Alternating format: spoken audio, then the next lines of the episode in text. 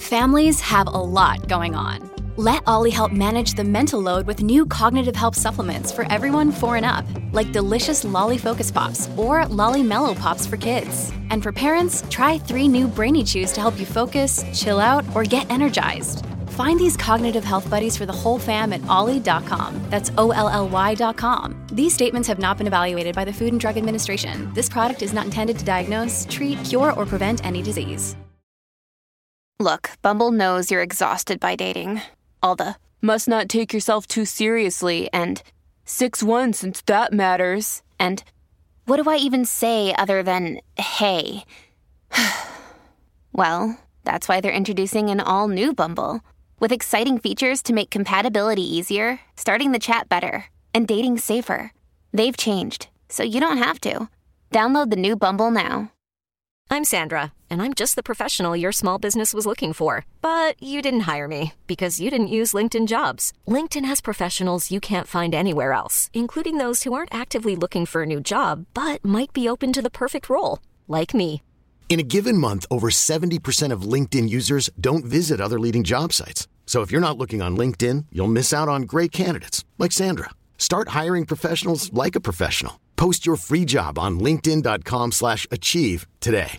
Di certo non sono nella condizione di fare eh, chissà quale mh, intervento di cronaca o giornalistico. No, assolutamente, non voglio aggiungere nulla a ciò che, che si è detto, però voglio dire che mi ha fatto tanto tanto riflettere la morte di Cosimo di Lauro, eh, anzi più che altro mi ha fatto riflettere la vita. Figlio del grande boss Paolo di Lauro, io sono un grande appassionato eh, diciamo de- del mondo relativo alla camorra, appassionato a tutto diciamo quel, quel filo eh, romanzato che, che, gira, sono uno che si è visto Camorra 50.000 volte e che mh, è, è molto affascinato, diciamo, dalle dinamiche eh, di, di, questo mondo e che quindi ho visto documentari, cose. E il clan di Lauro è senza dubbio eh, una delle realtà eh, più, più importanti, più raccapriccianti anche, insomma, non è che, che, se sono appassionato del genere allora sono d'accordo, assolutamente no, mi, mi fa schifo questo mondo. È proprio perché mi disgusta che eh, cerco sempre diciamo un motivo un motivo per capire eh, come mai accadono certe dinamiche. E la storia di Cosimo è senza dubbio una delle più vicine a noi noi persone comuni noi che non viviamo ehm, quella realtà da protagonisti ringraziando il cielo. Perché Cosimo di Lauro è il primo figlio del, del, penso veramente del più grande boss di Camorra della storia e, ed è uno che come la storia di Jenny insegna Jenny Savastano che insomma, a lui è stato ispirato il personaggio è uno che fondamentalmente appunto lo chiamavano occhiattone è uno che non, non forse sembrava non avesse nulla di quelle chiamiamole doti criminali che hanno portato il padre ai vertici. E fratello insieme ad altri, ad altri nove figli maschi, ognuno eh, pregiudicato per un motivo o per un altro, e lui sembrava, cioè lui si sentiva predestinato, erede al trono, però allo stesso tempo non sembrava in grado. E, e questa storia mi, mi tocca perché fa capire come un figlio per dimostrare qualcosa al padre e a se stesso è disposto e poi diventa un mostro. Perché Cosimo di Lauro non avrebbe mai potuto eguagliare in ambito criminale il padre se non in un modo, diventando più spietato come si fa a diventare più spietato di un boss di Camorra che, su, su cui si regge un sistema? Eh, diventando una mina vagante, una testa pazza che ammazza, che dice più ne muoiono e più si alza la pagella in qualche modo.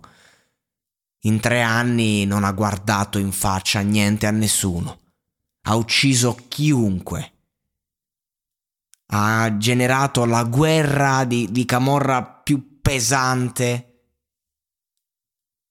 ha... Cioè, a, me mi, mi, tocca sentire, diciamo, le persone, le interviste alle persone che hanno vissuto quegli anni, perché anche gli innocenti a quel punto eh, rischiavano grosso. Quello che ha fatto un Totorina, distruggendo poi a fatti concreti la mafia, perché quando tu non hai più nessun valore, insomma anche una realtà criminale deve attenersi a un minimo di regole per andare avanti. Rina eh, ammazzava donne e bambini, ammazzava innocenti e quindi di conseguenza ha, ha, ha cambiato proprio la mafia fino a distruggerla. E così è stato Cosimo. Con il padre che non poteva andargli contro, praticamente, il padre che era fuori, era latitante fuori, non poteva dire no, no, mio figlio, sarebbe stato, sarebbe stato un segno di debolezza enorme dissociarsi dalle azioni del figlio e quindi praticamente questo ragazzo che poteva avere un altro destino nei suoi piani e invece è morto al 41 bis. Tre anni di fuoco, l'uscita, lui che guarda le telecamere come a sfidare lo spettatore e poi 30 anni dentro una stanzetta, solo, delirava, non si prendeva più cura di sé. Ne è valsa la pena, mi domando? Per tre anni di gloria in cui che gloria? Essere considerato un assassino senza testa?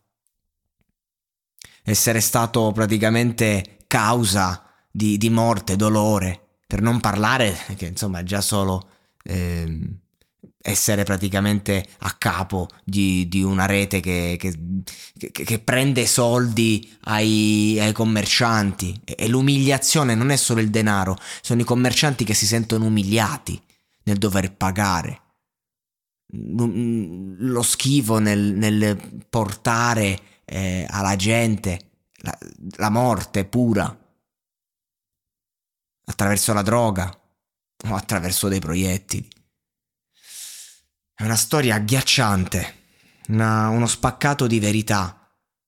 Perché non, non stiamo parlando di, un boss vecchia scuola, stiamo parlando di, di, di un ragazzo che, che proprio eh, a un certo punto ha perso la testa e, e, ha, e ha, commesso degli atti che, che, che, penso nessuno in quell'ambiente è, è stato spietato come lui.